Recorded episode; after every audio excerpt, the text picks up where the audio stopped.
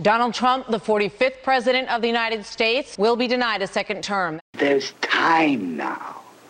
There's all the time I need and all the time I want. There's time enough at last.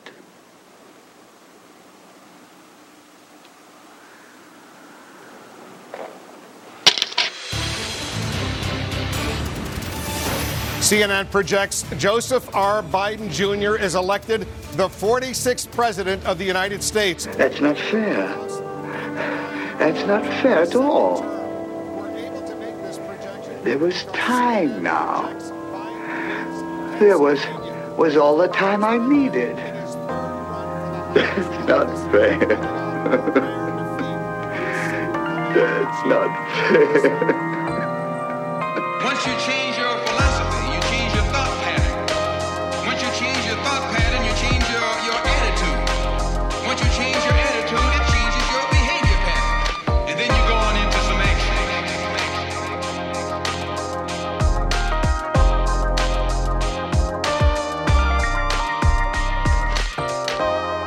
Hello, welcome to Everyone Sucks Here. Hello. I'm your host Brian, I'm Jerome. and we are here with MJ Doe. Hi. Hello. They are a DSA organizer and a Twitter vigilante and a baker and a whole bunch of other cool things.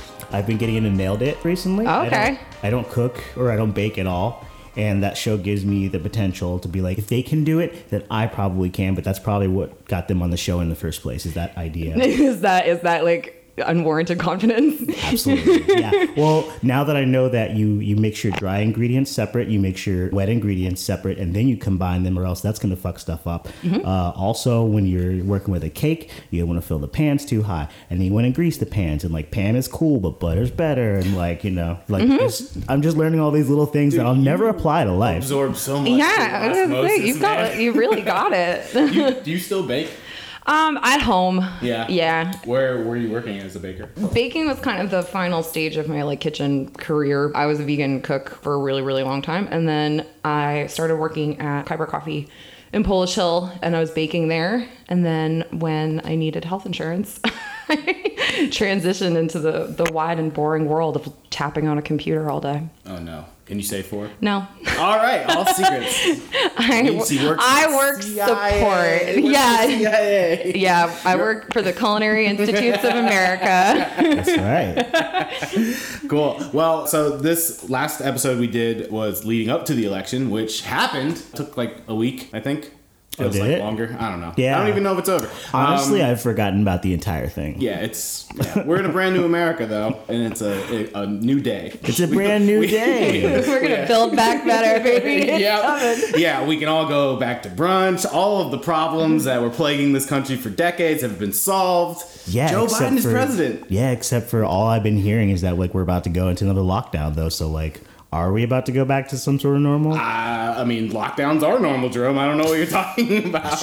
All, yeah. the, all this death and destruction is just part of our everyday experience. it is the new normal. Yeah, what's what's Oh unusual about it? But what is important is that we have our first Irish president. This is true. I don't even think that's That's true. not true, actually. Kennedy is Kennedy. Yeah. He's Catholic, though. My parents were very excited about the fact that there was another Catholic president. Yeah, yeah. No Italian presidents though. Just want to point that out. Yeah, there's, that's a reason. There's a reason for that. Wow.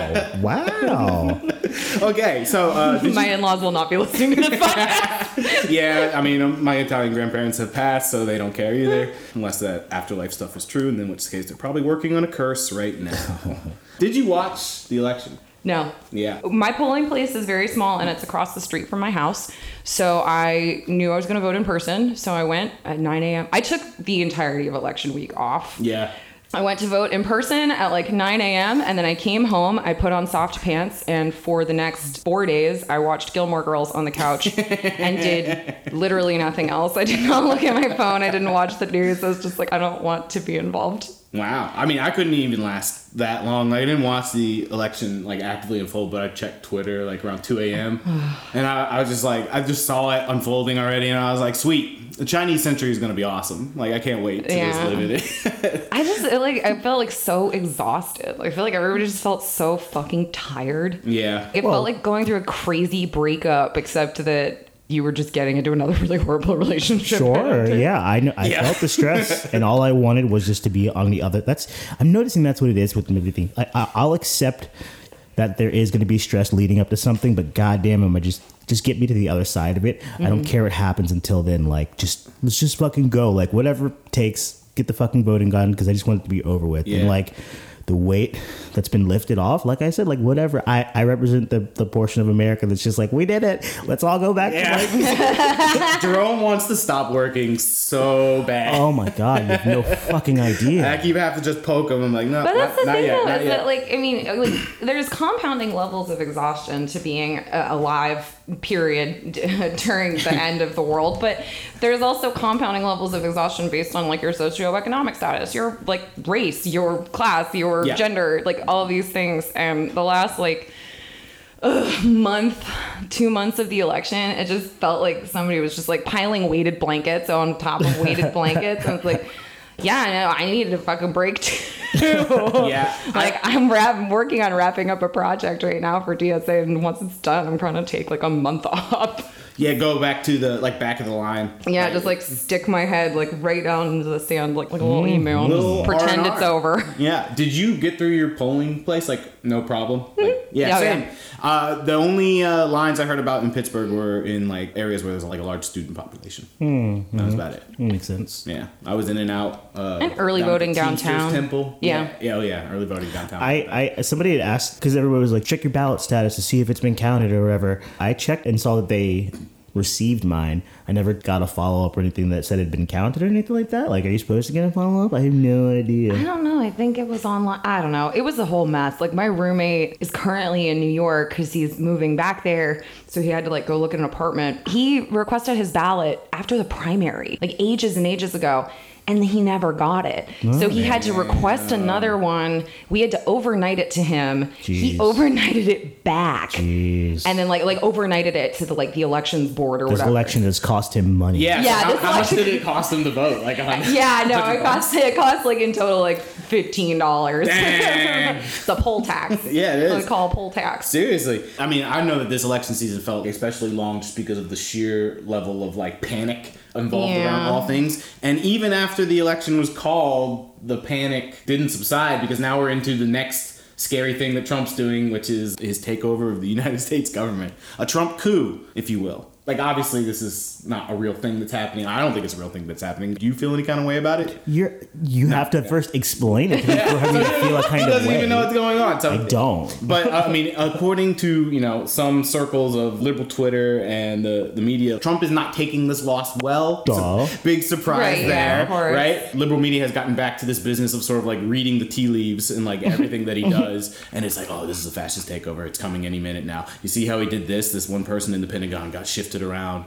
and like blah blah blah, and, and none of the Republican majority like leaders are they're all saying these weird things and all that kind of stuff, and just you know overlooking a lot of like what I would consider maybe like Occam's razors answer for those questions. But I mean, what have you what have you been feeling about this uh, this baby coup from Donnie Deals? I truly have no idea why they shuffled all these fucking hideous interchangeable ghouls around the Yes. Pentagon. Like, I don't know why they did that, but it seems like fairly obvious that the Republican establishment has dropped Trump like a fucking nasty penny. So, Yeah. like, I don't really know what the like media thinks is happening because it's fairly obvious the powers that be read the tea leaves and were like, great, okay, we'll just steal the next one. Yeah. Like, they're not gonna like expend all of their political capital on Donald Trump. No, and like the the uh, the capital interests that really run this country are not friendly to Trump at all. So like, it, yeah, the thing at the Pentagon with Esper, I've heard a lot. It, Mark Esper was the uh, acting Secretary of Defense. He was fired via tweet, as is Trump's style, and a lot of people are interpreting that as like this shift for like a power grab because he he you know put in some Trump loyalists to that position, but. Esper was fired for a lot of reasons. One, he didn't want to bring in the military to deal with uh, the Black Lives Matter protesters over summer, which like rubbed him the wrong way. Two, he doesn't think we should be withdrawing from Afghanistan, which for some reason is like the one thing that Trump wants to like really rush out of is like getting troops out of there. And then the other reason, which is probably the simplest one, is that he's just doing a favor to his, his cronies and like giving them a bit of like resume padding, basically. So for their next cycle through in some sort of like staff position or like Republican administration in the future, they can be like, oh yeah, you know, I held the defense secretary position or like defense secretary policy maker position at the Pentagon. Yeah, for well- two months. I, yeah, I remember you, you mentioned this when we were chatting the other day or whatever, but to me, it feels like anybody who's looking at people coming out of a job like that recently, I'd be like, yeah, but when did you work? Oh, you did this under Trump? Gotcha, cool. Anyways, next application, like, if I know that you only got your job because your boy gave it to you and your boy's a piece of shit, then I'll just be like, yeah, I'm cool on that. But there's a whole cottage industry for these like pieces of shits to keep moving through. Like he'll probably he'll probably end up at a think tank after this administration goes out. Like he'll mm. he's gonna go to some conservative think tank. He's gonna be like, I was the defense sec for like two months in the Trump administration. This is my qualifications. Like, give me a job. And all this shit with like you know Pompeo, like all these like career Republicans like saying like, oh yeah, we're gonna look into the voter fraud, all that kind of shit. It's just this this idea like Trump is a Republican brand, and they can't deviate from him yet because if they do, they're gonna alienate themselves from the Republican voting base. Yeah. That's my dog. just ruining ruining everything. uh, really punctuating a good moment. Anyway. Yeah, yeah, yeah. Harley, shut up. Damn. Whenever like all of the media like the channels like switched away from trump's speech i think that was the moment at which it was just like okay Yeah. we're done now Yeah. like you lost power but also like you know you think about like what are the like material interests of the ruling class okay well they've already gotten all of their judges they've already gotten their giant tax cut if they win in georgia which i think is like pretty much what they're focused on right Yeah. now they have a stranglehold on the budgets and the levers of power for the next four years so like they just need to wait for the next like dumbass fucking Republican celebrity who will let them continue to fill the courts with blue suited clones out of the basement of the Federalist Yeah, Society. just a bunch of Joe Johnsons and Jack John- Johnsons. or. Jack Johnson, Yeah, what was- Jack what- Johnson and his yeah, acoustic yeah, guitar, Yeah, yeah, yeah. trolling down like Yeah. District Court of New York. Every every random like mold made white guy that you can imagine just filling the halls gone. Yeah. And then we have to fire Jack Johnson and put Andrew Bird in place because I'd much rather listen to him. It's true. No, it's fair. Yeah, he's- I would much rather Andrew Bird tell me that like I I have to like I don't know like wear an apron 48 Yeah. hours a week and When- like I can only work like 12 hours a week before like violating my biological sex quota or something. he- Hey, And when, if when do we he- get our first twee president? Yeah, right. uh, but but he will like sort of charm people that way. Or what is this scenario that I've created? I don't know. Either way, I I, I, I can see it. Andrew Bird in Congress. Didn't think that we were gonna go there. Well, Andrew Bird in Congress, no, like cons- like Federalist Society, Andrew Bird, like like like Andrew Bird is like quoting Edmund Burke on the yeah. Oh yeah, yeah. Bow tie on the floor and everything. You mentioned the, the thing with Twitter and the media. How do you feel about that?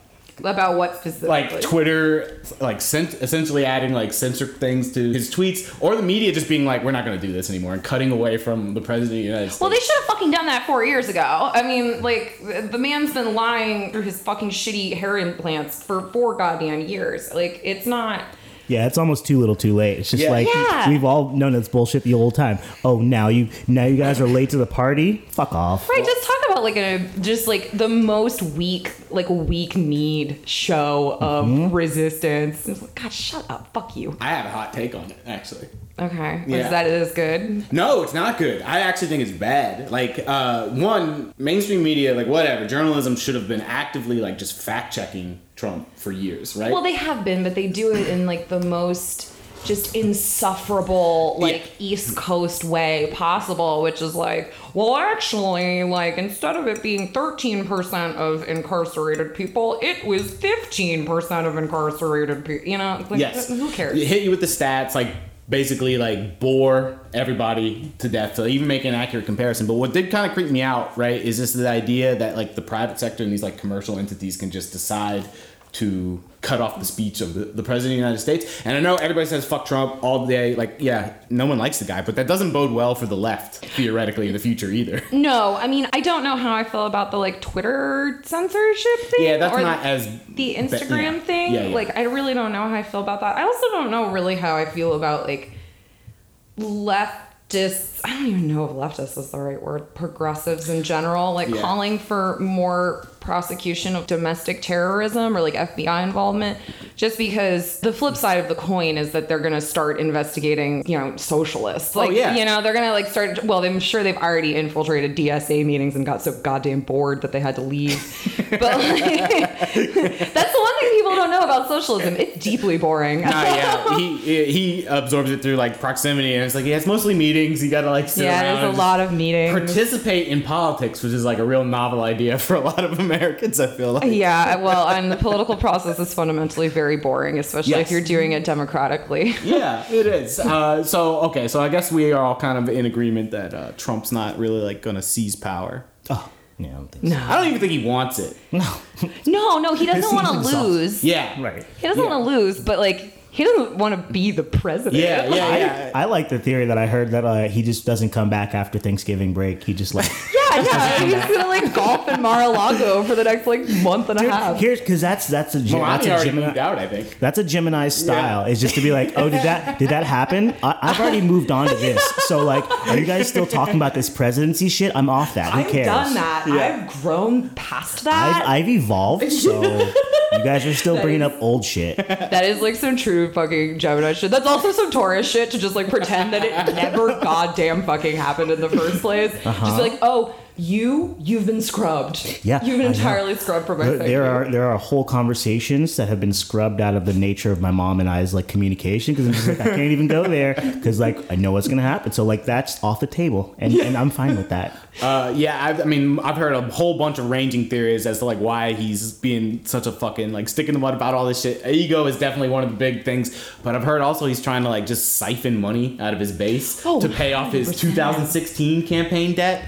yeah. man, get him just keep chipping in, and apparently he's also worried about going to jail. He thinks after he, That's he leaves. never gonna fucking happen. I don't think it is either, but he's pretty worried about it, and apparently he is broke. Well, okay, number one, yeah, of course he's broke. The man is a brilliant con artist, and if you're gonna like or respect anything about him, the con is brilliant. It's chef's kiss, Yeah. like, mwah, gorgeous con. He's just gonna siphon money off of like boat dealership owners Yeah, and the jet ski sales. yeah, like Tampa. jet ski people and the beautiful boaters, like Yeah. for the rest of his life. The half of the villages that came out for Yeah. his golf cart parade. or Yeah. What a, what a good grift, honestly. It is It seriously is. pretty It is good a grip. grip. Although I do love the mental image of like the next American Civil War taking place like the villages in Florida. Yeah, yeah, yeah, yeah. That's where it'll start. That'll be the. Different battalions of That'll, golf yeah. carts. It, it'll be the villages will be our the 2020 Fort Sumter. Like, it'll just where it all escalates. Meet on the field of battle. Yeah, yeah. the tennis courts to, to the left of the Civic Center. Right. I mean, but, I mean, uh, also cool of him to also sort of like irrevocably damage a contingent of the American population with this like poison MAGA pill. That's like never gonna. We have to absorb that now, which is another like thing that I'm wondering how and what. What do you Uh, mean? MAGA's not going away. Like the Nazis didn't go away when Hitler shot himself. Like Trump goes to jail or, or gets out of office, they're not going to leave. They're Hey, they're Hit- like a new political wing. Hitler didn't kill himself, just like Tupac isn't dead. And then yeah, oh, also, yeah. Hitler's in Argentina.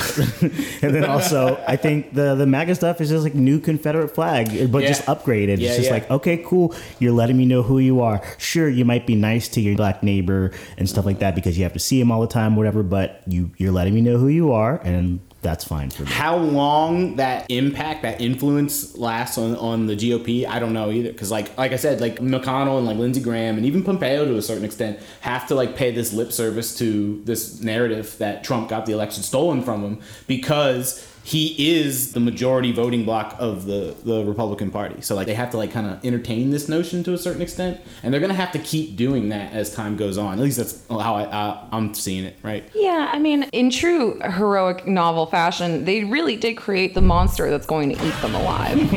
There's a lot of argument about what is the root of the MAGA QAnon red pill world and like the argument between like, you know, it's material conditions and material forces versus like purely racial grievance. Like and I do think that it's a mixture. I think Yeah. it's it's not one or the other, it's both. Yeah. But at the end of the day, like who spun that narrative? Who created that grievance, right? Like who drew the lines, drawing like poor people of different colors against each other. And fundamentally, the answer to that question is always conservatism. I mean, 100%, they've been doing it forever. They did it like when the Irish fucking showed up, when the Italians showed up, when the Polish showed up, because before World War II, they didn't need them to be white people. So, you know, it was like they were the Democrats. So you had to, you had to like hate the fucking Polish menace because Yeah. they were gonna come and take all of your jobs.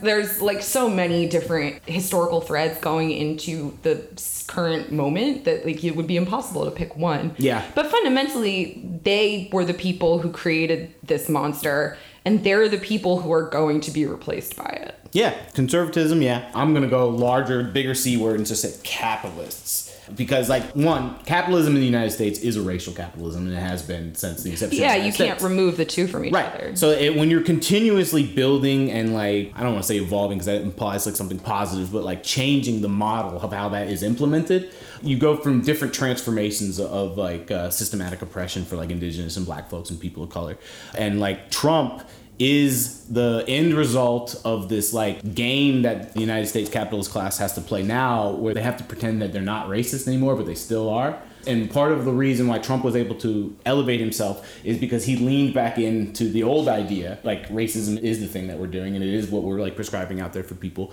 And because no one has an explanation as to why their lives are like really shitty and everybody is sort of obfuscating from just them pointing at like the capitalist class of like billionaires and being like, oh, it's it's you guys, it's you guys. Like the right says no, it's still this old thing. It's still you know the unknown other. It's still the immigrant. It's still like you know the welfare uh, queen or whatever. That whole image, that whole trope. And then the liberals just have to go, no, it's the Republicans. Right. It's not exactly like it's new territory to say that like the problem with the Democratic Party is that they don't have a story. Yes. I mean, I used to talk about this all the time in different jobs where like my job was to help define the narrative of what the company was or like what the company was selling. It's like, no, you have to tell a story to people. You have to tell them a story that at the end of the day explains why they want you or Yeah. why they want the thing that you have to give them. And like socialism has a story to tell you. How that story gets told is pretty pretty disparate Yes. at this point. All right. So speaking, you know, of a man without a story, let's uh, move on to talking about Joe Biden, our new president, our new king. How do we all feel about Joe? I saw pictures of him when he was younger. He looked like a snack. yeah, young Joe Biden could fucking get it. Yeah. Yeah. Okay. Sorry. Yeah. Um, his his Not my type. His his problematic son. Uh, Hunter. Yeah. Also, like fucking know. 10 out of 10. Fucking one time. Dang. All right. Sorry. Hunter Biden kind of looks like Jordan Peterson, but like you know, if he had a proper diet and had fun. No, you- that having fun part that that adds to that it, is you true. know? It really this guy does. knows how to party. He does. Listen, you Yeah. gotta love a bad boy. That's my review of Joe Biden. okay. Yeah. Cool. So Joe Biden Used to be hot, dead. loves trains. Yeah. Love- all about it. Love, loves his son too. He really does love his it's, son. That is very touching. Uh, it's you know also uh, raises an eyebrow. It's like all right, you you see this problem with your son, and, and you're like, oh yeah, you're my beautiful baby boy. Like you could never do no wrong. I hope for the best for you. And then anybody else, he's like straight to jail. Get in there. Did you try ecstasy? Tw- Five years. That's yeah, it. you got Done. you got to wonder how many bodies he's uh, put aside for his son. right. Oh, 100%. Yeah, Biden crime family, baby. Oh, it's true. They're all fucking They are all crooks. We just shifted it around to a different fucking like set of crooks. Yeah. Okay, so but Kamala, eh, K Hive, no. Well, uh, Skee-Wee. Oh yeah, is the weed, a- the weed thing was. No, no, no. That's oh. Tupac is her favorite living rapper, though, so you gotta really give her that. Yeah, that's true. She knows where he's at. She knows. I I was doing the uh, the AKA little chant that happens between. See, there's another thing that you don't know about black people, All right. Brian, and it should be very sorority. basic Yo. knowledge. it's a, She's a soror. oh, really? That's like their little fucking chant that they do back and forth between each other and stuff like that. You'll hear a lot about that. Okay. Going forward. Going Oh, for- yeah, in the next four years. if it's gonna be if you if she goes to like uh, give a speech and she does like little gang set thing before she does a speech, like It's that's what that is. AKA, yeah, yeah. No, that's been a big thing with like that's been a big like like Twitter thing. Is just people posting pictures of like all the sorors at the like there's like all these annual conferences Oh, yeah. for the like HBCs. Yeah, all these pictures and they're like the fucking sorors are here. Like, you Wait, know is what? that, is that the stomping thing? Yes. Yeah, Yeah, yeah. step man. Does she she do that? Oh, I'm sure she does not. Uh, probably Yeah. probably doesn't participate in, but has probably been too many of. And fuck, see, that's what I would love to see. Yeah, like wh- when she does her first speech, before her should be a step team coming up and doing something. Okay, no then joke. do That would be speech. so fucking cool. You know, that's that's where that's what we wanted with the with the hot sauce in the bag, but it was inauthentic. Yeah, I mean, yeah. This is authentic because like she has lived this. This is this is part of it. She's So already produced a instead of- couple good memes. It's true. Well, instead of instead of like some just like dry ass press conference, it's actually just the like ha- like annual Howard Step contest. so the theatrics alone would get people on the right just be like, well, I do like a good show. And, like, Yeah. she right? puts on a you good can't not get hyped when you really see a can't. fucking like. Oh my god, no! I so I'm a dork. I'm from I'm from the DC area originally. Hello, Nova. Yeah. um, and so when I was in high school, once or twice I went to the Howard Step competition. Oh, um, And it's it's the coolest. The Energy in that place is insane. It's the coolest thing ever. And like, if you can't tell, I'm extremely like for my voice. I'm I'm white. I'm very white. I'm extremely fucking white. But I love step. I've always loved to watch like the YouTube videos of like fucking house parties and shit where the best fucking like routines happen. Yeah. No, Speaking of speaking and speaking like of whiteness or whatever, when when Brian is just like, "What? You don't randomly just look up skate videos on YouTube?" I'm like, "No, I watch uh, choreographed videos of people dancing and stuff because that's what excites me or whatever." So yeah. like, also this from is- no, like if you're from Nova, you know, like it's a pretty like racially diverse area, Oh, yeah. if not economically so. So like my high school had a step team. We also Oh had a shit! we also had a That's a thing in high school. Like you can Yeah. join that. Oh man, I'm out of the loop. Oh yeah, no, and they're good. Yeah. Um, and then we also had like a salsa team that like did competitive salsa. How are they?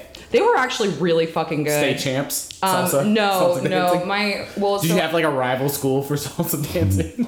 I, I probably, don't probably the team did or something like that. probably Yeah, yeah, they did. yeah. I have no idea. nah, I, that would be a movie I'd watch. the only thing I knew of our high school being extremely uh, competitive and well. I should rephrase that. I got kicked out of my first. to go to a second. Going to the personal. Expand Um, on that.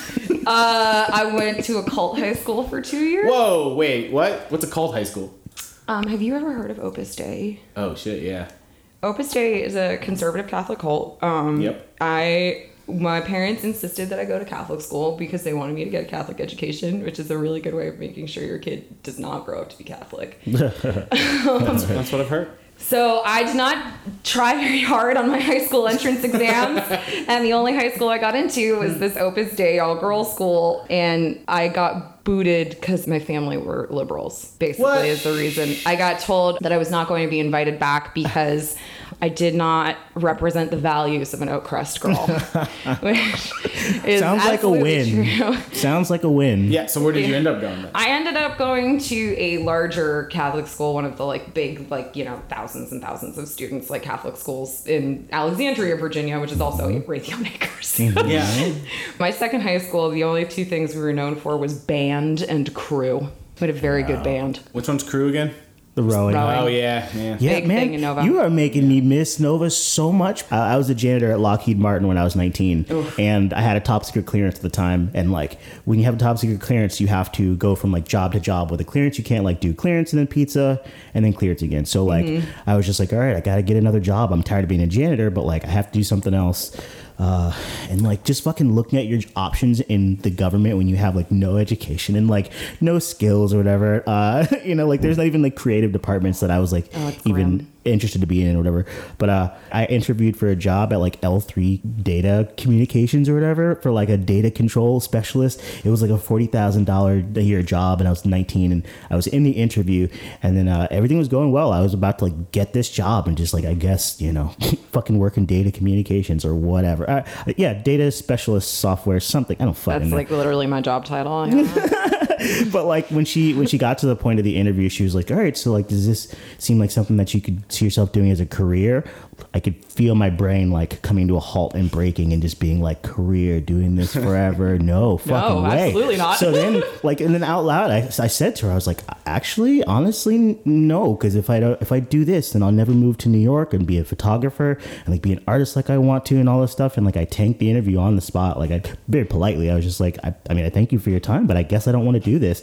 And then I went to go work for Papa John's, only only to move to New York two years later. Hell yeah. Like when you said you're from DC, I immediately was like Nova because I was just like, well, the amount of people who are actually from from DC or proper are very small. Oh yeah, no, I make sure to say DC area. DC I'm area, from the right. DC area. Because you say like I'm from Arlington, Virginia, people are like Don't know what the don't know what that is. And just like, Cemetery? hey, I could not tell you how to get to Arlington Cemetery via car. I can tell you how to get there on the metro.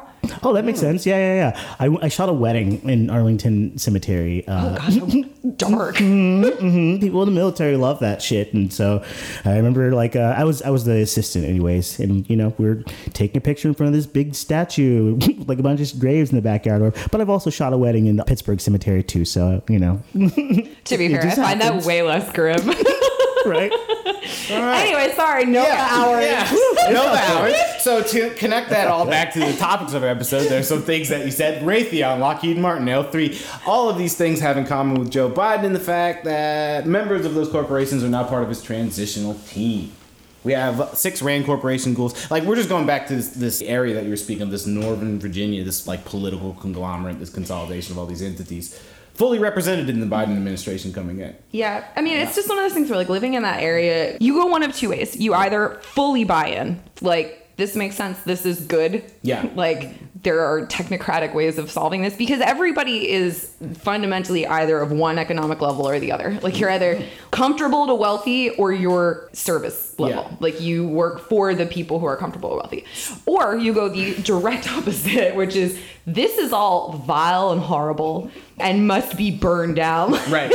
Yeah, yeah. I mean, eradicated. You're in like the the belly of the beast, right? Right, Like, yeah. So like, were your parents stoked that Biden won? Um, yeah. But like with the skepticism that any kind of like you know rational person would have, or Well, so my dad is from DC, but my dad is a Canadian citizen. My dad can't okay, vote. okay, Um, my mom is uh, like lifelong Democrat who hates the Republicans and has self-diagnosed Trump derangement syndrome. gotcha. So she's worried about the coup. Yeah. Yeah. Yeah. No, she just hates Trump. And like, she messaged me the day that they announced, and she was like, well, you know, Joe Biden is the president now. And I was like, congratulations, mom. like. I'm happy for you. She Yeah. was like, there's, you know, she was like, well, there's, you know, there's a real chance that now the things that you believe in will like, that you can really make them happen. And I was like, that's not oh. true, but I really appreciate the thought, mom. Yeah, that's a that's a different kind of optimism altogether. Yeah, no, she's she's not. You know, she's not like neither of them are fully bought Yeah. in. I think I was getting them there on Bernie. Like they weren't totally sold, but they were like, we can see why you think that this is the right move. Yeah. Well, in the last couple days, the Biden team has already like backpedaled on a lot of stuff. Curiously enough, the um, expunging and release of like nonviolent prisoners for marijuana convictions just completely disappeared from their criminal justice reform platform. The fifty thousand dollars that they were, I think Schumer was proposing that Biden was supposed to co-sign to like absolve student debt. oh yeah, no, it's Lost- ten thousand dollars. Yeah, they lost 40k. Yeah. like 10k a day since it was announced from from Schumer to when Biden got hold of it.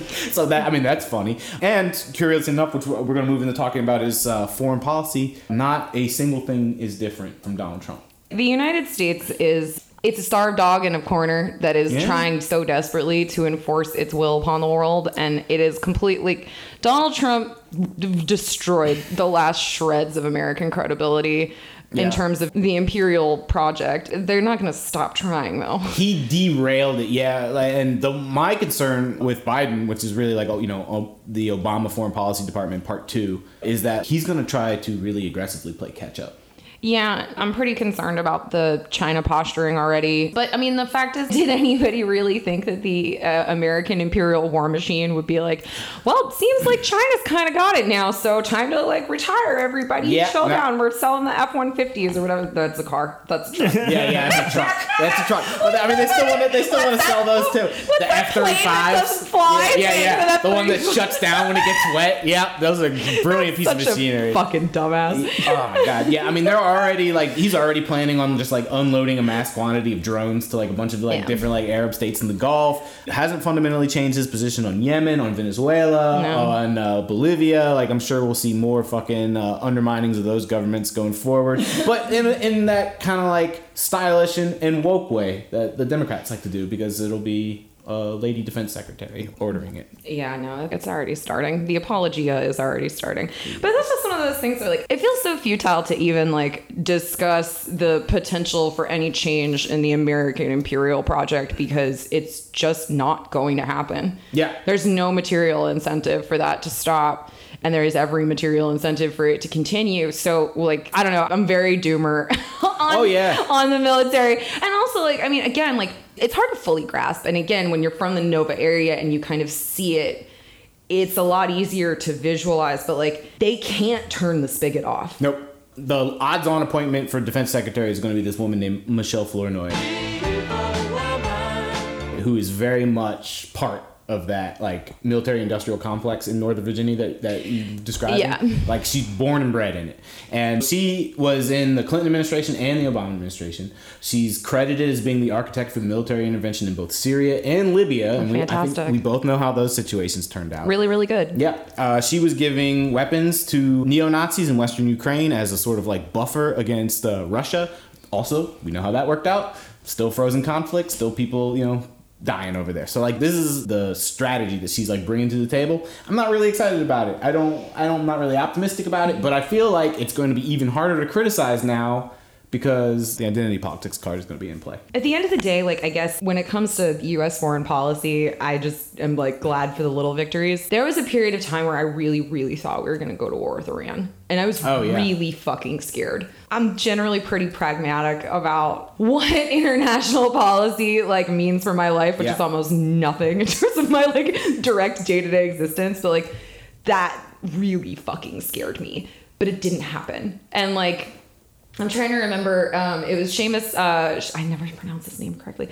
Um, Malek Ghazali, who's a journalist who writes about Iran. He was on Chapo and he was talking about it. And he was like, "Listen, my family has had to flee Iran multiple times and been in prison multiple times for political activities. The government of Iran is not good. The government of Iran is bad. No. The alternatives are worse. And like us not going to war with Iran, one good thing that happened. Yeah. But like in terms of everything else, like in my opinion, it's just you take the teeny teeny weensy things that you can get because at this point, like there is no influence. Like nobody has any influence Over the foreign policy, absolutely not. over foreign policy. Yeah, no, no. that's that is something that you have to have millions and millions of dollars to even have a voice yes. in discussing it. So I am very pessimistic about foreign policy um, to the point where I, I try not to think about it because it's just Yeah. such a bummer. Yeah, it's, it is going to be frustrating. I mean, like coming from my personal politics, I, I am anticipating having to uh, like maybe defend China like a little bit more than I'm comfortable with, just to push back on this sort of like balkanization effort that's been going on uh, with Yeah. like you know we got to separate Taiwan and like Hong Kong and, and the situation in uh, Xinjiang is uh, uh, with the Uyghurs is like bad, and you know it's all it's all part of this like Western propaganda machine that even like you know leftists in the, in the United States just sort of like kind of unquestioningly regurgitate, which is Yeah. I mean, that's and and that's like possibly one of the kernels of like conflict that is just so incredibly fucking dumb around politics is like in leftist, there is leftist politics. I mean, yeah, is that like two things can be spicy at the same time. Mm-hmm. China is not necessarily like this horrible like bear in the woods trying Mm-hmm. to kill us while also like being a repressive authoritarian yeah, they country. Like, they like to have it both ways with China a lot. Like, Yeah. it's either like this monstrous authoritarian country that has like total control over the citizens' lives, every, daily citizens' lives, or it's a completely like inept, ineffectual government that can't do anything. Right. Um, so I don't know. That depresses me probably more than anything. Trying to discuss like foreign policy on the left is is a disaster because you've either got like China is good and only good.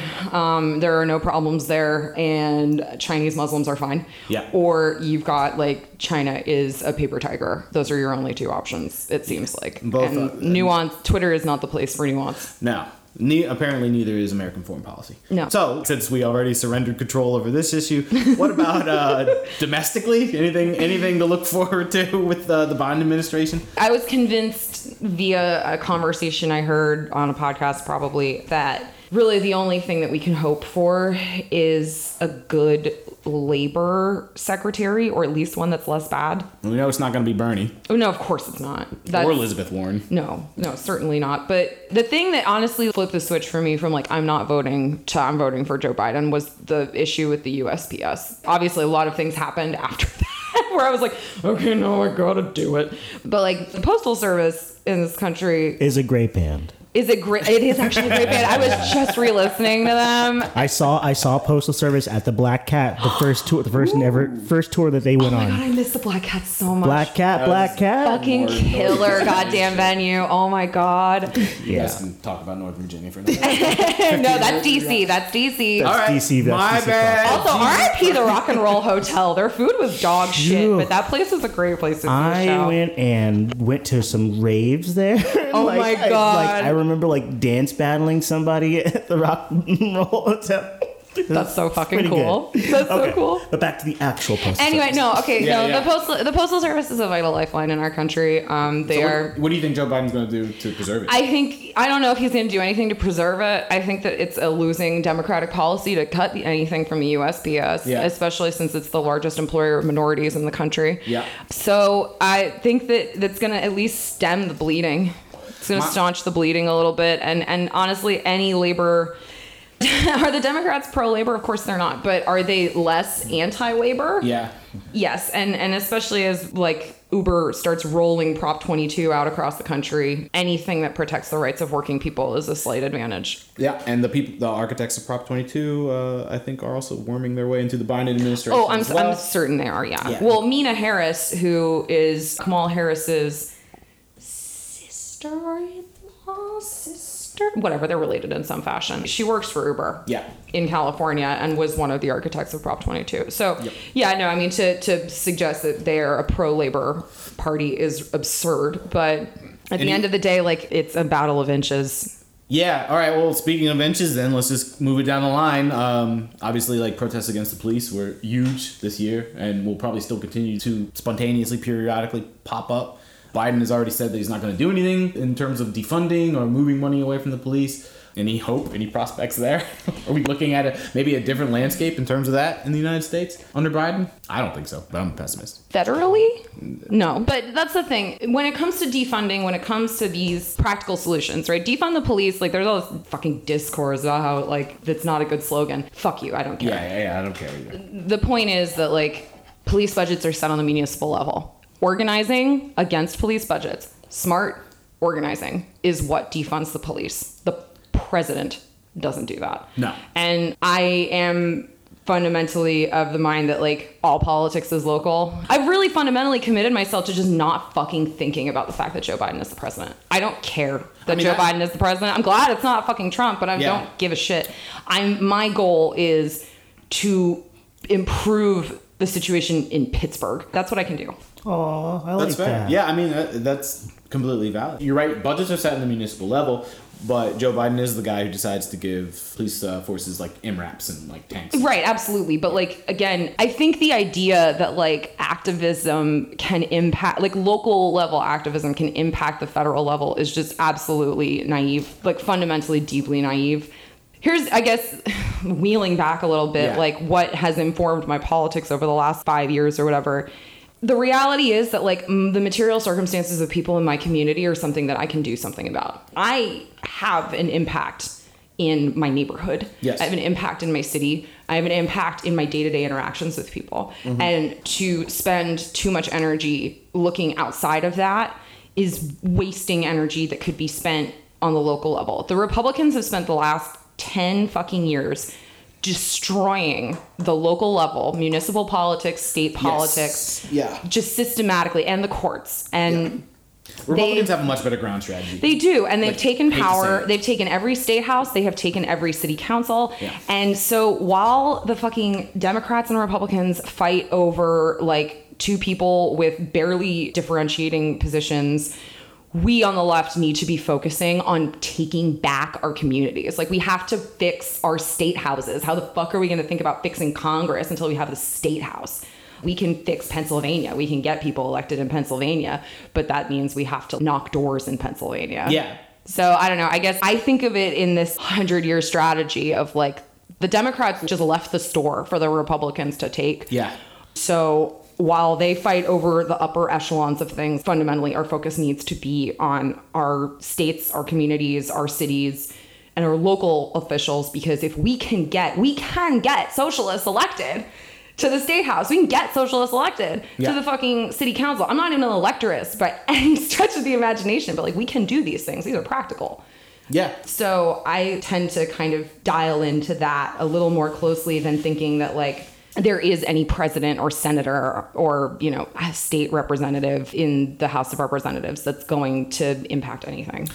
I mean, I'm with you 100%. I don't think that there is a magic candidate that's going to emerge. My issue is even on the local level, which everything that you said is is right and like it's extremely important, but you have to always agitate past that because as long as the federal government is what it is, as long as like capitalism remains intact, no matter like how much ground you gain those like these like battle of inches in local municipalities and cities the american landscape might end up looking maybe like a thousand little cubas just like surrounded by this beast everywhere it goes. So like even if you have like an all socialist city council and an all socialist mayor of pittsburgh there's only so much they can do within the parameters of that system right, so like there is a point to agitate like past uh, the local politics Well, I think it's important to like make it known Yeah. that like people are against this. I mean, like the fact the fact is that like hundreds of thousands of people fucking took to the streets all summer to like say Black Lives Matter. yes Black people have lives and they are important and we should value them and give them every like material opportunity to like thrive and exist and rather than supporting the police.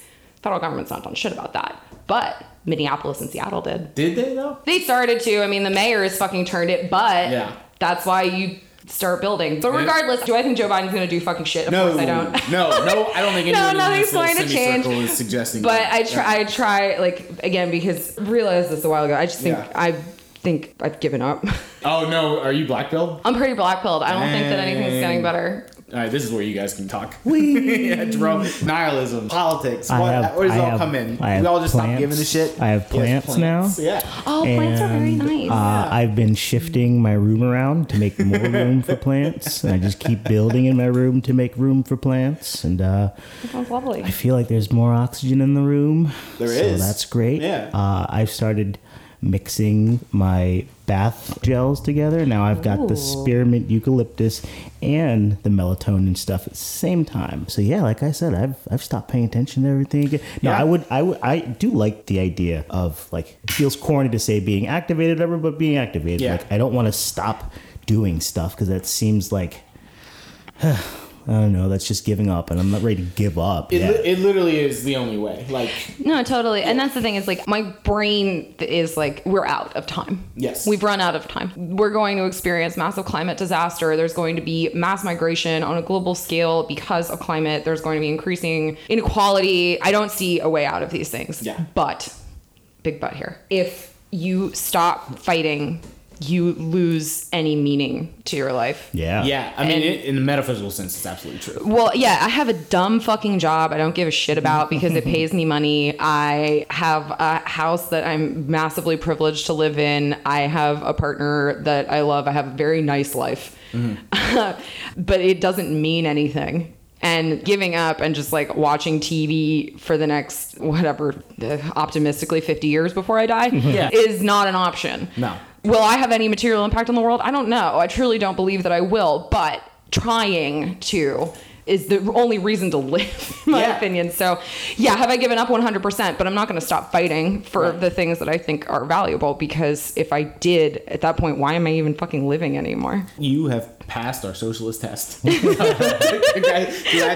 mean, this is like no, this is like an important thing to emphasize because we are at a point where we're looking at like a catastrophe coming at us, and like if everybody gets involved, and I know that sounds cliche and like kind of dumb, but like that's like the fundamental truth of all like socialist theory is that the masses have to organize, right? So the masses don't organize if the masses don't organize. So like we end these all, all these episodes with this sort of like call to action, like this appeal to get involved, and like what can you do uh, to sort of like mitigate this fucking disaster? You just got to do the work. Like it's it's like going to the gym, right? Yeah, and I think that this is something that we can take from the Soviet project, which is that doing the work doesn't necessarily mean going to meetings and standing on a street corner with pamphlets. That's one way of doing the work, but like you don't don't have a holistic society. You don't have a world in which people are like given the opportunity to thrive and be holistically whole people. Yes. Because I Right. think about ho- Yeah. yeah, I, I think about like the holistic human experience a lot. Think about health, for example. Like, oh, well, you have to take your vitamins and you have to go to the doctor and like don't eat beef for every meal, right? Like, oh, okay, we'll take this medicine, you'll be fine.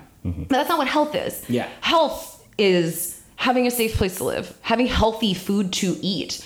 Also enjoying things that aren't healthy for you, like and dancing and singing and listening to music and having joy in your life. These are things that contribute to your health Yes. we don't have a world of holistic joy and of, of holistic wholeness of like people being whole people without art without music Yeah. without like all of these things that like obviously matter to all of us like this is this is Wilde's argument. Did you ever read his essay, Oscar Wilde's uh, "Soul of Man Under Socialism"?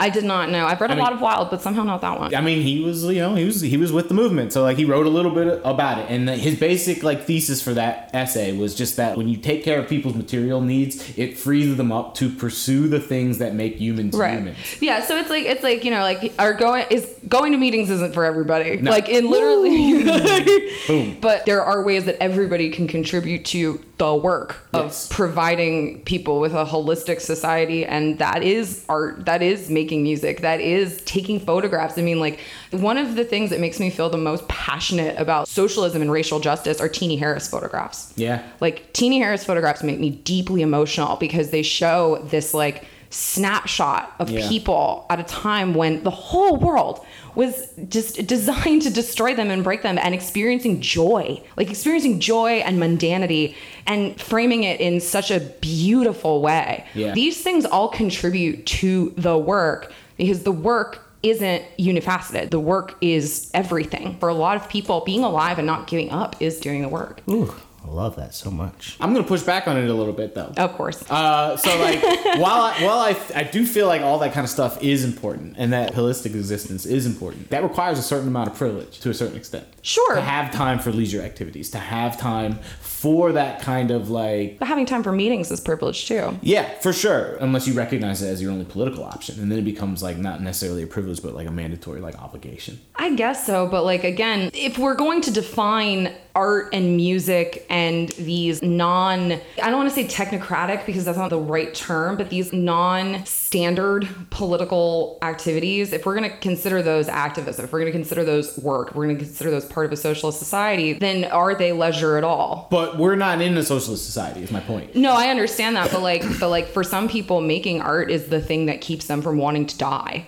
True. It I doesn't necessarily mean that it's Yeah. like leisure, a leisure activity. It it might be a survival activity. Well, I I mean, if you're making art in a capitalist society, uh, like Chu and I are both artists, like you're also doing it as a source of work. But a lot of people don't do it for work; they do it for joy. I feel like I only actually, well, I guess I was doing photography for work, but it, it seems like I found more reason to do the stuff when I was getting paid for it. Mm-hmm. If immediately after I got out of jail, I didn't like have an art show to like raise money for my shit or whatever, like I don't know how long it would have taken me to like seek that stuff out but i had a i had a huge bill that i owed to my lawyer and i was about to owe a bunch of money to the state and so that sort of like pushed me to do that more but all of the photography that i enjoyed was just doing it just to do it i know i'm going with this on high but you know both both parts are right everybody's right I'm, here I'm personally talking about the concept of cadre, right? Yeah. Yeah. So like,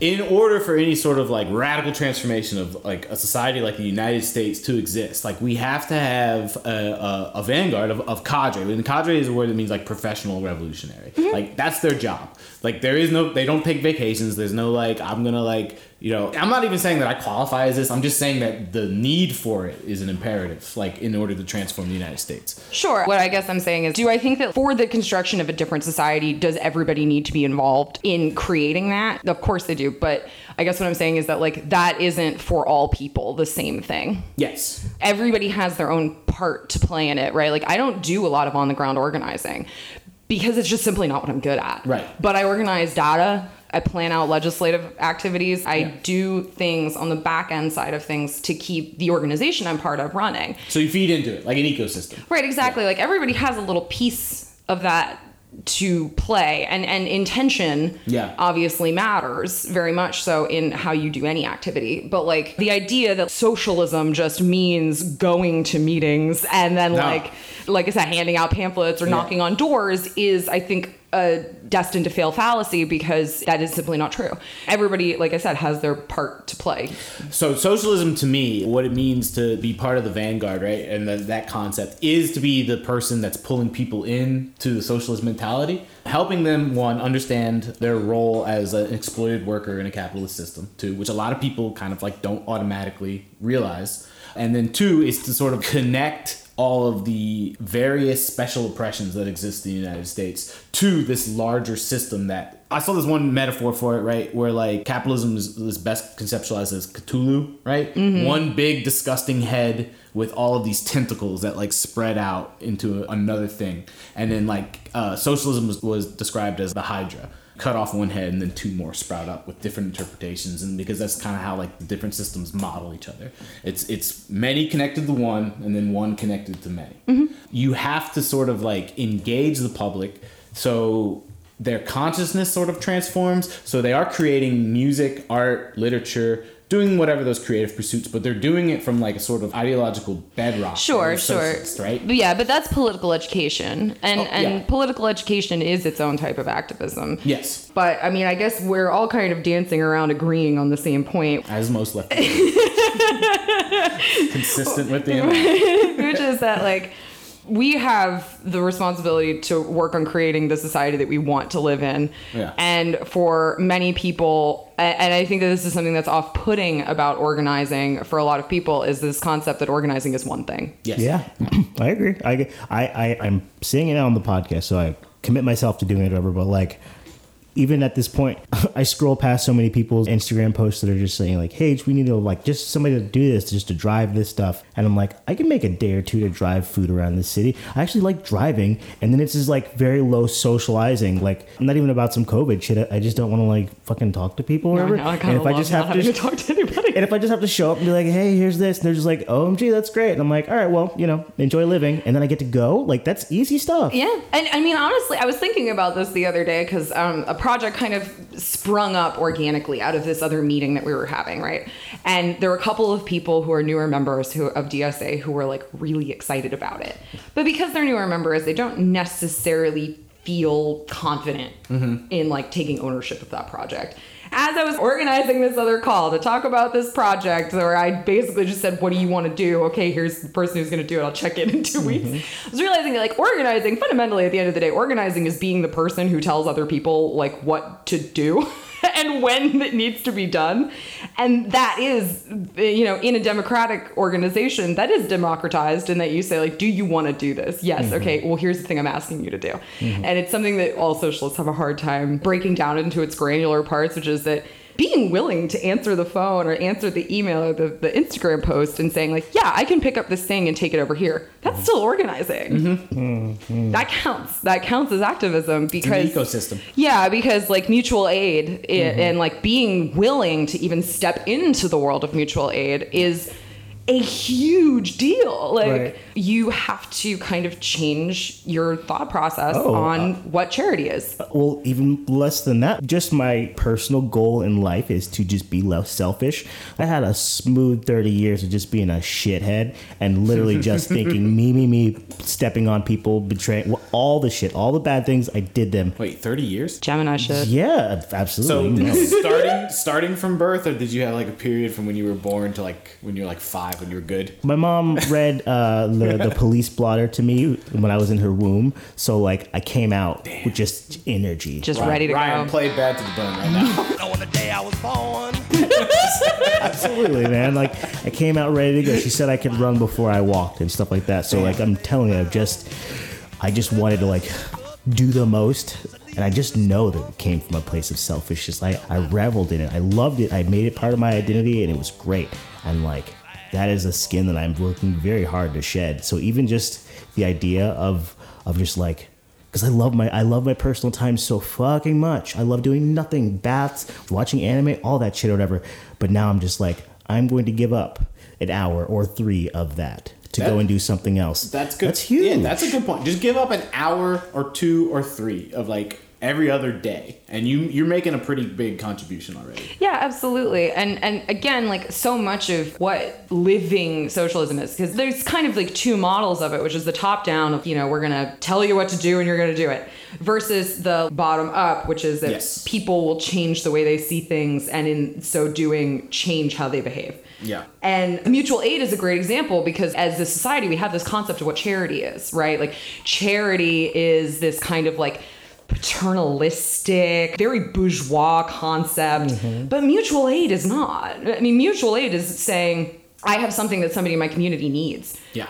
I can just give that to them. Nobody has to modulate that. Nobody has to mm-hmm. intermediate that. Like I have money to buy food. Mm-hmm. You need food. How about I just go buy you some food? Or you need a bed.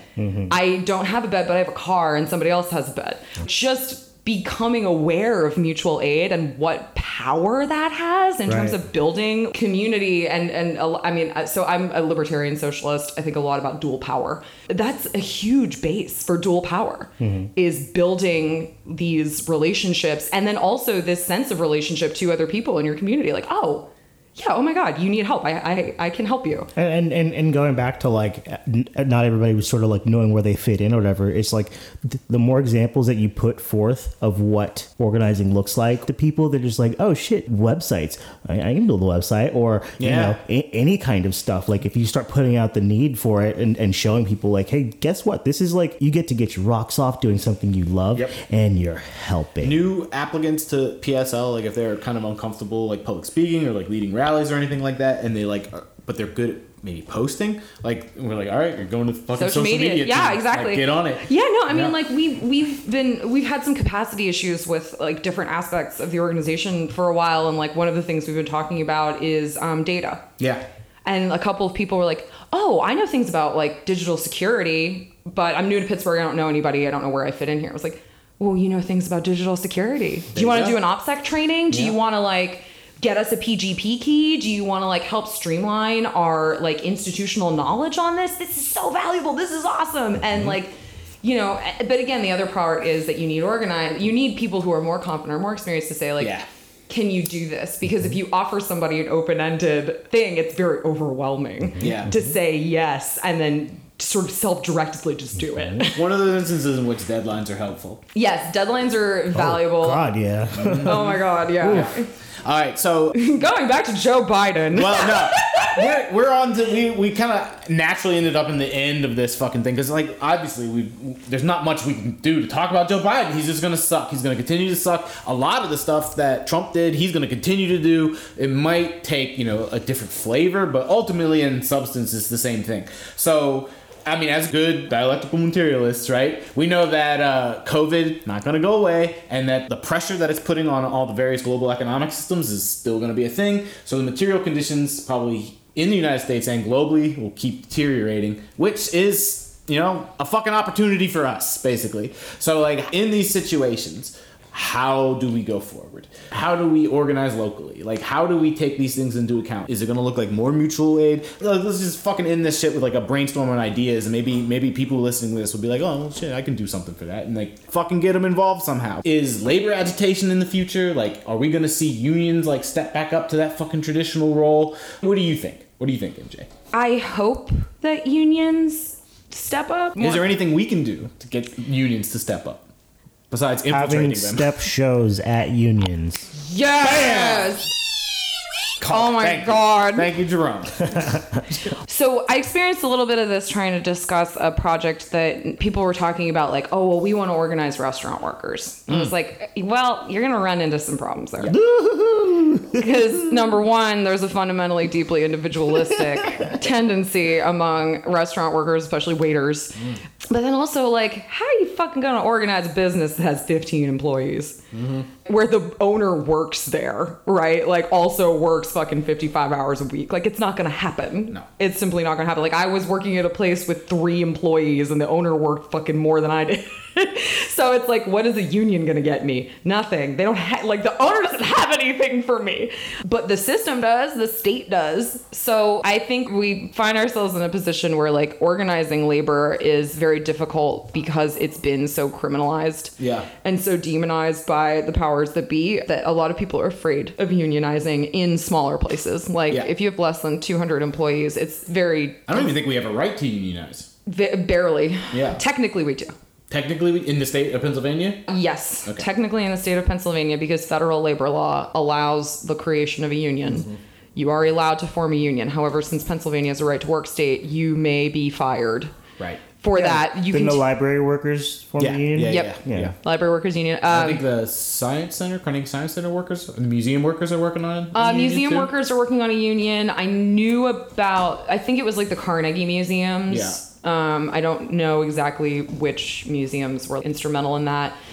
The contractors for Google have a union now. Hmm. But I mean, you know, my job has 80 employees spread out across three states. Yeah. And like I've talked to a couple of my coworkers about unionizing and we have no way of doing it without management finding out. A larger question, probably maybe even a more important question, is like, how do you get unions to exert their power in the interest of something that's not their union? You democratize them. Yeah, yeah. I mean, that's a good answer, right? I mean, but that's the, but that's the thing. There's a there's a portion of the Teamsters called Teamsters for a Democratic Union. There is a union, a Teamsters union in Philly. I want to say it was the UPS union. Yeah. Where the, a couple of of the workers realized that like nobody was going to these meetings. The foreman and everybody was being elected by like five fucking old white guys, but the bulk of the workers were black or Latino. And so they took over the fucking union. They came back and they said, no, we want our people in. And because they had the numbers, they voted them in. And ever since then, the material conditions in that particular UPS facility have improved dramatically. Yeah. They've been able to fight back against management on a whole bunch of things. Like, this is the beginning of the pandemic. They weren't going to provide PPE.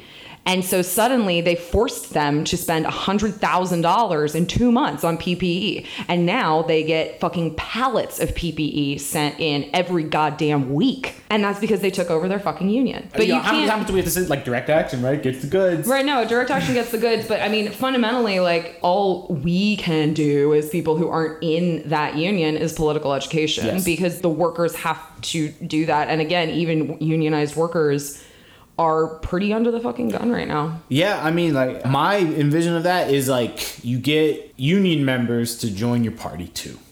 Right, of course. Yeah. And then you can agitate and organize from within. You get that same party line, that analysis, and it's that consistency that's going to be like crucial going forward. Is that people have to all recognize sort of the same thing. I mean, that's one of the ways to do it. All right, so local elections, 2022 midterms. Like, what do you think? How, how do we go into approaching that? What are you just expecting maybe the next two years to look like? Do we get a vaccine anytime soon? Is it free? No, No. Yeah. to both. Yeah.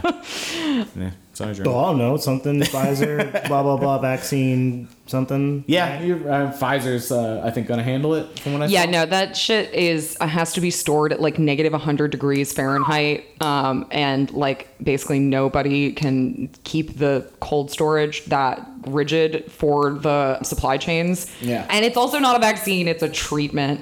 So Yeah. a few wealthy people are going to have access to this, but like the majority in a very specific place where they produce it. Yeah. but there's no short of dumping billions of dollars into the supply chain. Like it's it's not going to become widely available. This specific one. Fudge.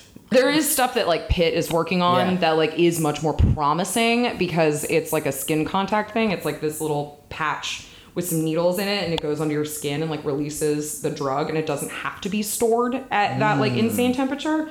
But that's still like not coming like now. Yeah, I mean, I, the earliest thing for the vaccine thing was like spring of 2021. Yeah. Do I hope that there is? Of course I do. like, I want that very, very badly Yeah. for everybody. So as the you know maybe lockdowns return and all that kind of shit, like how do we keep maybe like uh, capitalist consolidation from slowing down? Do we boycott Amazon? Like what are we what are we doing there? 'Cause, like, Well, you saw what happened last time with the pandemic. People just spend, spend. spend. Amazon went up because of yeah, it. yeah. I So mean, how do you reverse trend. that? Yeah, famous lines like dildos. Buying dildos. well, I mean, the fact is though that like, and and you know, do Can people make personal choices? Yes, of course Yeah. they can. Like I'm a vegan, but do I have any illusions that everybody going vegan is gonna fucking fix the planet? Of course not. That's ridiculous. And also it's not practical. Yeah. So can people choose to boycott Amazon? Can people choose to like purchase less from Amazon? Of course they can, but it doesn't change anything in terms of the actual reality of what Amazon is. Jake Flores on on Pod America said this once: is that you need to be a good citizen, not a good consumer. Oh yeah, fully agree with that. But they've been uh, positioning us in towards the latter, is to just be good consumers. Yeah, no, and it, there's been a lot of like talk around the coronavirus stuff recently that it is a little too close to everybody's responsible for getting coronavirus because they made poor decisions for my yeah, comfort. Yeah, yeah, yeah, yeah. I said this on like Instagram the other day. I was like, this is somebody's fault and it's Yeah. not yours. like you, you should, like, should you be careful? Yes, of course. But like there is, it's not like we have like fucking the continued unemployment shit. It's not like we got fucking stimulus checks. Yep. Like people have to go to work. Yeah, and people have to socialize. Like, if Yeah. you still don't have your shit taken care of and you're just fucking stressed out all the time, to deny people human contact, like that seems just cruel. It's not anyone's fault except for the powers that be, like the situation that we're in. Right. I see people making like really fucking dumb decisions Yeah. and like I it makes me angry. Yes. Because they are not the people who are the most likely to like get coronavirus and die from it. Yeah, But it's creating new class distinction. but at the end of the day, like I can't blame them for like causing this because Yeah. the government could have paid everybody to stay the fuck at home Like three times. like three times Yeah. over and like canceled rent and canceled mortgages and like like they froze student loan payments they could have forgiven all of that shit like there is a million things that could have been done on Yeah. a non-personal level that would have not fixed this but changed it My hypothesis behind that is just this really cruel calculation with them, where they uh, it's like an emperor's new clothes thing. They can't do that because then they'll like reveal to the population that it's always been possible, and like well, why not? You know? Right. Yeah, I don't know. So Chew is like set this new mandatory policy where we always try to end the episodes on a positive note uh, instead of some doom and gloom shit. Is that possible, given what we've just talked about for the last hour? Well, here's the thing. I, I, I spent all day dreading doing this recording because I'm just like, look, it's just gonna be like fucking doom and gloom and shit over. But I don't know, even just talking about mutual aid and fit, feeling where you can fit in and stuff like that. So uh, once again, we're, if we if we end up going into a lockdown again or something like that, showing examples of what people could be doing while Yeah. we're still in lockdown to stay activated and stuff. That's what is like a silver lining to me is that Yeah. just because we're inside doesn't mean that we have to stop doing stuff. And if you if everybody has all this fucking free time on their hands, you know, because if people aren't still working, Yep. then like fucking do the do the most minimum you can. I am encouraged by the general uptick in interest in like socialism or just general anti-capitalism. Uh, like the more and more people I see, even with baby takes of like this is bad, the more encouraged I get. Do I wonder if we have enough time? If it's enough, too little, too late? I don't care anymore. Uh, the more I see it, I want it. Yeah, and I mean, it's a very corny thing to say, but I think a lot about getting involved in politics as, or, or getting involved in socialism on like a practical level. And I try to say this anytime I do like new member trainings for DSA and stuff is like, fundamentally, our project is one that's very joyful, mm-hmm. right? Like, we fundamentally believe in the ability for human beings to have and experience joy and connection and love in a way that is not fundamentally possible under capitalism. So, like, we have to be happy warriors. Like, we have to, like, fight for something with joy. Like, am I bummed out all the fucking time about the state of the world? Of course I am. Like, it sucks out there. But, like, every time I come out of a meeting and like some new person is like, "Hey, I'm really excited about this thing. I kind of want to do it." I'm fucking hyped. Like I'm Yeah. stoked. Do I get depressed? Of course I do, but like more than ever, like I feel very positively about like the capacity for people to like become a part of this of this project. And like so like yeah, is the conversation around it doom and gloom? Of course it is because like we are in a crisis. Yeah, and we deal with reality as Marxists. That's Right, of course, but like, but like, there is a lot of joy in the project, and there's just even the small joys of like seeing people get to see their families Yeah. for the first time after locking down for like two months and getting tests and everything. Like, that's awesome. Like, my brother just got home from the UK where he's lived for two years. I'm not gonna get to see him until like February, right before he moves again to Canada or whatever. But like, I'm really looking forward to that. Like, we're all gonna lock it down. We're all gonna get to see each other. Like, there have to be slices of light through Yeah, the yeah, darkness. yeah, and, yeah. and you have to just grab onto them where they come and like dwell on that. Mm-hmm. Yep. You have to dwell on the things that are positive and lovely Yep. and let them be the like kind of buoy that floats you through. Yeah, and like you said earlier in the episode, the purpose that it gives you, like participating in this project, and like it, it gives you a sense of purpose, which is always good for a human being, in my opinion. Of course. And like, uh, yeah, I don't know. There's that Che quote that's like always real famous. Like, you know, believe me when I tell you that a great revolutionary is guided by feelings of love. Like, and like it's absolutely true because you're essentially putting a lot of things on the line in terms of Shea, like everything, to improve the lives of other people. Yeah. And I mean, like, again, coming from like a libertarian socialist perspective, like, you have to have an immense amount of trust and Yeah. faith in your fellow person to like believe that the thing that you aspire to is is possible. Like you can't believe that people are fundamentally bad Right. and selfish and cruel Yeah. If you are aspiring to in my case a society that is dictated solely by democracy that is completely non-hierarchical. Like you have to believe that people will give up things in order to make other things better that they are willing to stop being one person and Yeah. to be part of a whole Yeah. and i think that's really special i think that's really beautiful it makes me really happy Co-signed. Like, Yeah, I for sure. all I'm into that. for Yeah, okay. So this has been like we did it. I think we ended on the positive note. Everybody's going to end this i know episode i'm so feeling like really happy. doom and gloom all the Yeah. time on twitter i'm like no no i am actually No, a this really is- positive when person yeah when when when Chu introduced this new policy, like immediately immediately had the kid on board with it, right? Yeah, Right. So yeah. MJ Doe, do you have anything to plug?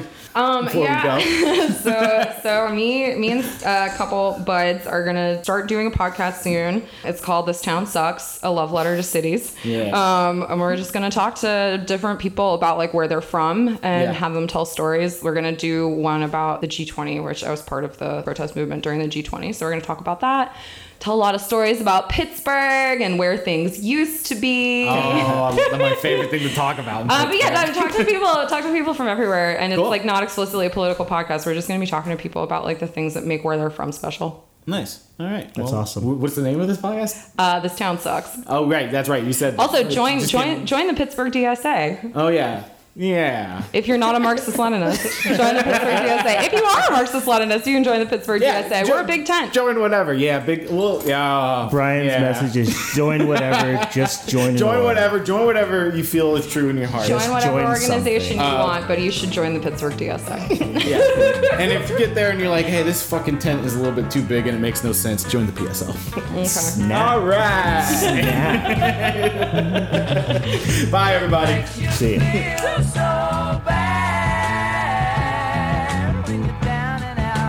lost everything you had. It makes you feel like crying when you're all alone and you feel like you wanna die. But you can turn it all around. Pick yourself up when you're feeling all the way down. Find yourself a friend and bring him into your life. Find yourself a friend and everything will be alright.